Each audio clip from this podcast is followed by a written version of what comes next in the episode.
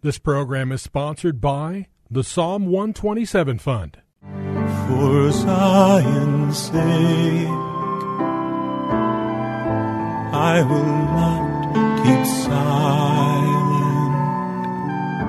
For Zion's sake, I'll not hold my peace. Welcome to For Zion's Sake. Isaiah 62 1 is taken directly out of the Hebrew Scriptures when the prophet Isaiah declared, For Zion's sake I will not keep silent, and for Jerusalem's sake I will not keep quiet, until her righteousness goes forth like brightness, and her salvation like a torch that is burning.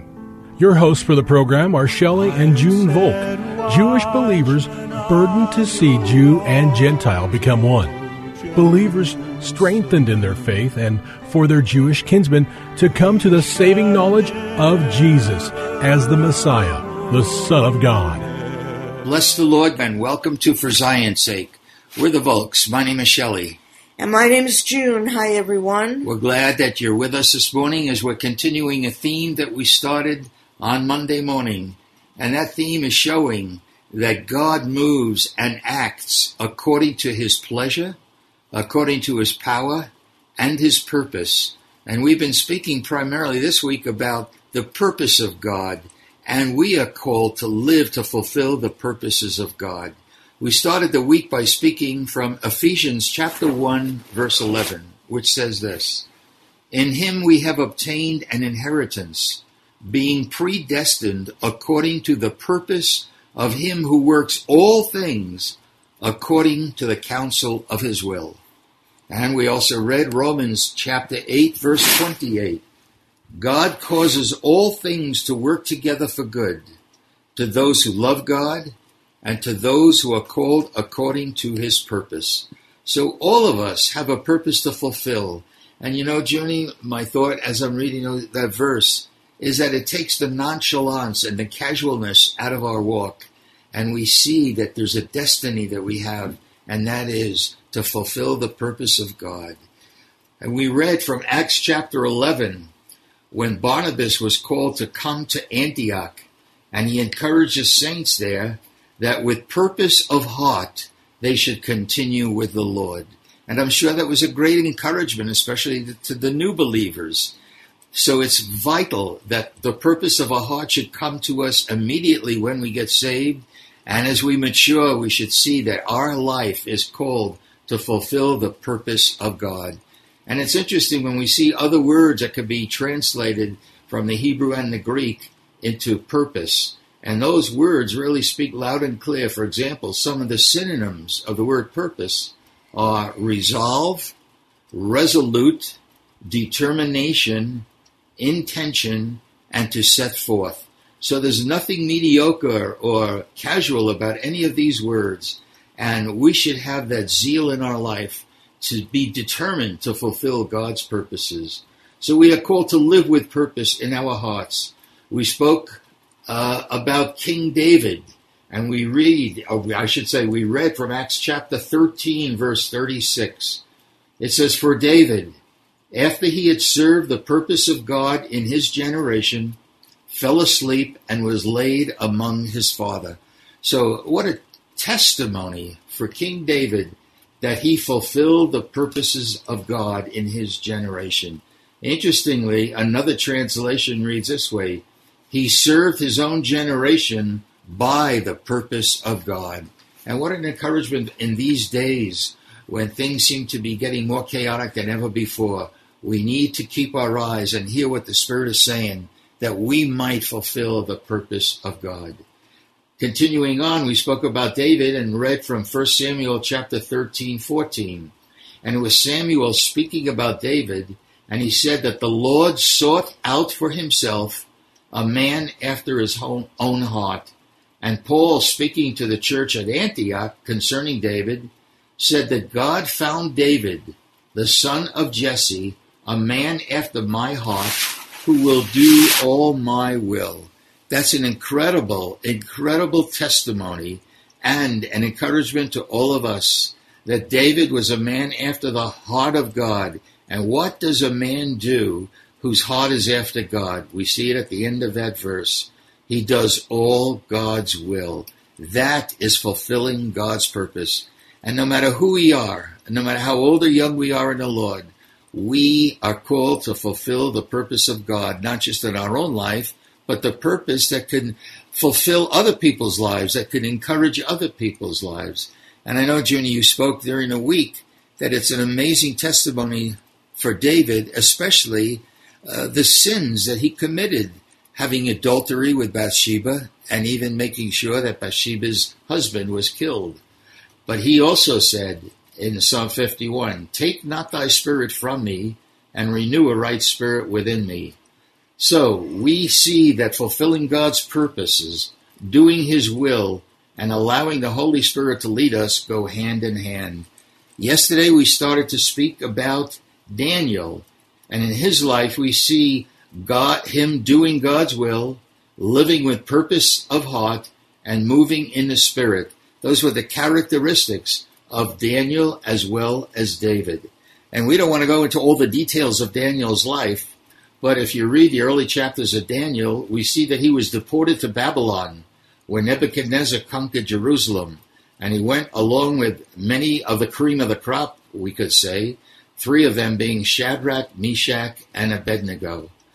And it says of them in Daniel 1:14, they were without defect, good looking, intelligent, wise, and were called to serve in the king's court. Men who would not compromise. The king provided them with his choice food and wine. But we read in Daniel chapter 1, verse 8 Daniel purposed in his heart not to defile himself with the king's food and wine.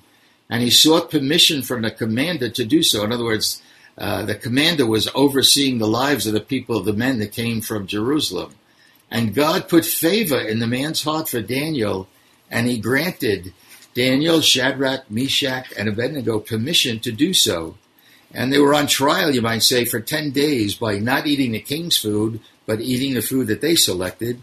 And after 10 days, their appearance and countenance was better than all the other people who ate from the king's delicacies the wine that they drank, and the food that they ate. Uh, just to give an example of the response, we read in chapter 1, verse 17 And as for these four youths, God gave them knowledge and intelligence in every branch of literature and wisdom.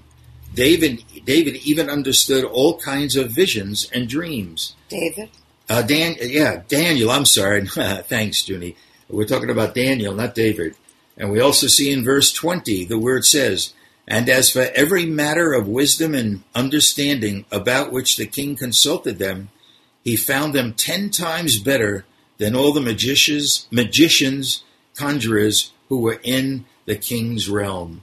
So when we determine in our hearts, when we purpose in our heart, we are going to see God act on our behalf. And we see what happened in Daniel chapter 2. The king had a dream and ordered his magicians and sorcerers to tell him what the dream was and then to interpret it. And none of them could do that. It's, it's an impossible task on our own. But Daniel, seeking God, received from God the dream and the interpretation. In chapter 2, verse 28, we read these words um, let's start with verse uh, 26. The king answered and said to Daniel, whose name was Belshazzar, Are you able to make known to me the dream which I have seen and its interpretation? Daniel answered before the king and said, As for the mystery about which the king has inquired, neither wise men, conjurers, magicians, nor diviners are able to declare it to the king. However, there is a God in heaven who reveals mysteries and he has made known to King Nebuchadnezzar what will take place in the latter days. This was your dream and the visions in your mind while on your bed.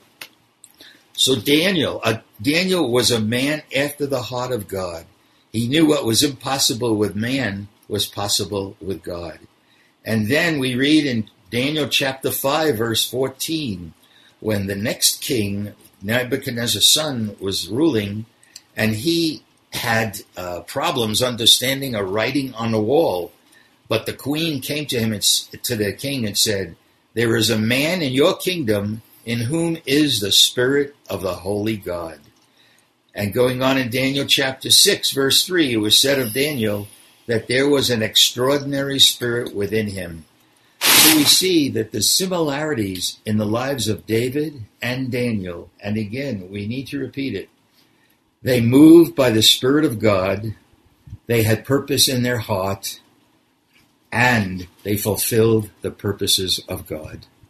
The difference between Daniel and David are very important as well because David gave into his flesh and he sinned. And Daniel did not give into his flesh.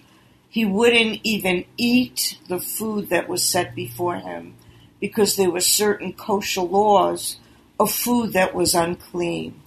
But what we need to see is that God makes a way for us when we fail. We can turn to God and repent Yes. and ask forgiveness. And David was such a man that when he was confronted by the prophet Nathan, he did confess his sin to Nathan and to God. And it cost Israel and David much, but God forgave him as he cried out to God, Create in me a clean heart, O God, and renew a right spirit within me. So it's a wonderful thing to remember that God is waiting for us, that he might revive us and Yes. heal us. And if we're like Daniel, who has determined not to sin, and God has um, strengthened us in that way, it's a humility, it's a humbling thing to see that it's not because of who we are, but just as you said, Shelley, because of the Spirit of God in Daniel that strengthened him and enabled him to walk differently than the other men. It's really so true, Junie. And you know, when you were saying that, I thought, what an encouragement, what you said to all of our listeners. Maybe there's things in your life that need to be corrected and repented of. And repentance will open the door back to a place where you will hear from God and God will honor you. It's interesting, after it says that Daniel purposed in his heart in chapter 1, verse 8, the very next verse, verse 9, starts with, Now God. In other words, when God knows that our purpose is to fulfill God's heart, to uh, to purpose in our heart, not just to go along, we will see now God. God will favor us. God will put favor in people that we're dealing with, just like He put a fa- the favor uh, in the commander's heart to allow David to do something, uh, Daniel, to that could have cost him his life if it didn't work out. So, Lord, we thank you, Lord. We thank you that you are a purposeful God and you're calling each one of your children to live lives full of purpose. And we take that exhortation that um, Barnabas gave to the people in Antioch, and that we want to take it for ourselves, that we, with purpose in our heart, should follow the Lord with all of our heart to bring delight to the Lord's heart. We pray this in Yeshua's holy name.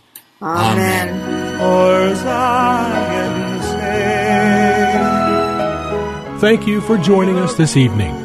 If you would like to get in touch with Shelley and June, you can write to them at P.O. Box 1784, Scottsdale, Arizona 85252. That's P.O. Box 1784, Scottsdale, Arizona 85252. And you can also contact them on their website, shelleyandjunevolk.com. That's shelleyandjunevolk.com. Until next time, the Lord bless thee and keep thee. The Lord make his face to shine upon thee and be gracious unto thee. The Lord lift up his countenance upon thee and give thee peace. This program was sponsored by the Psalm 127 Fund.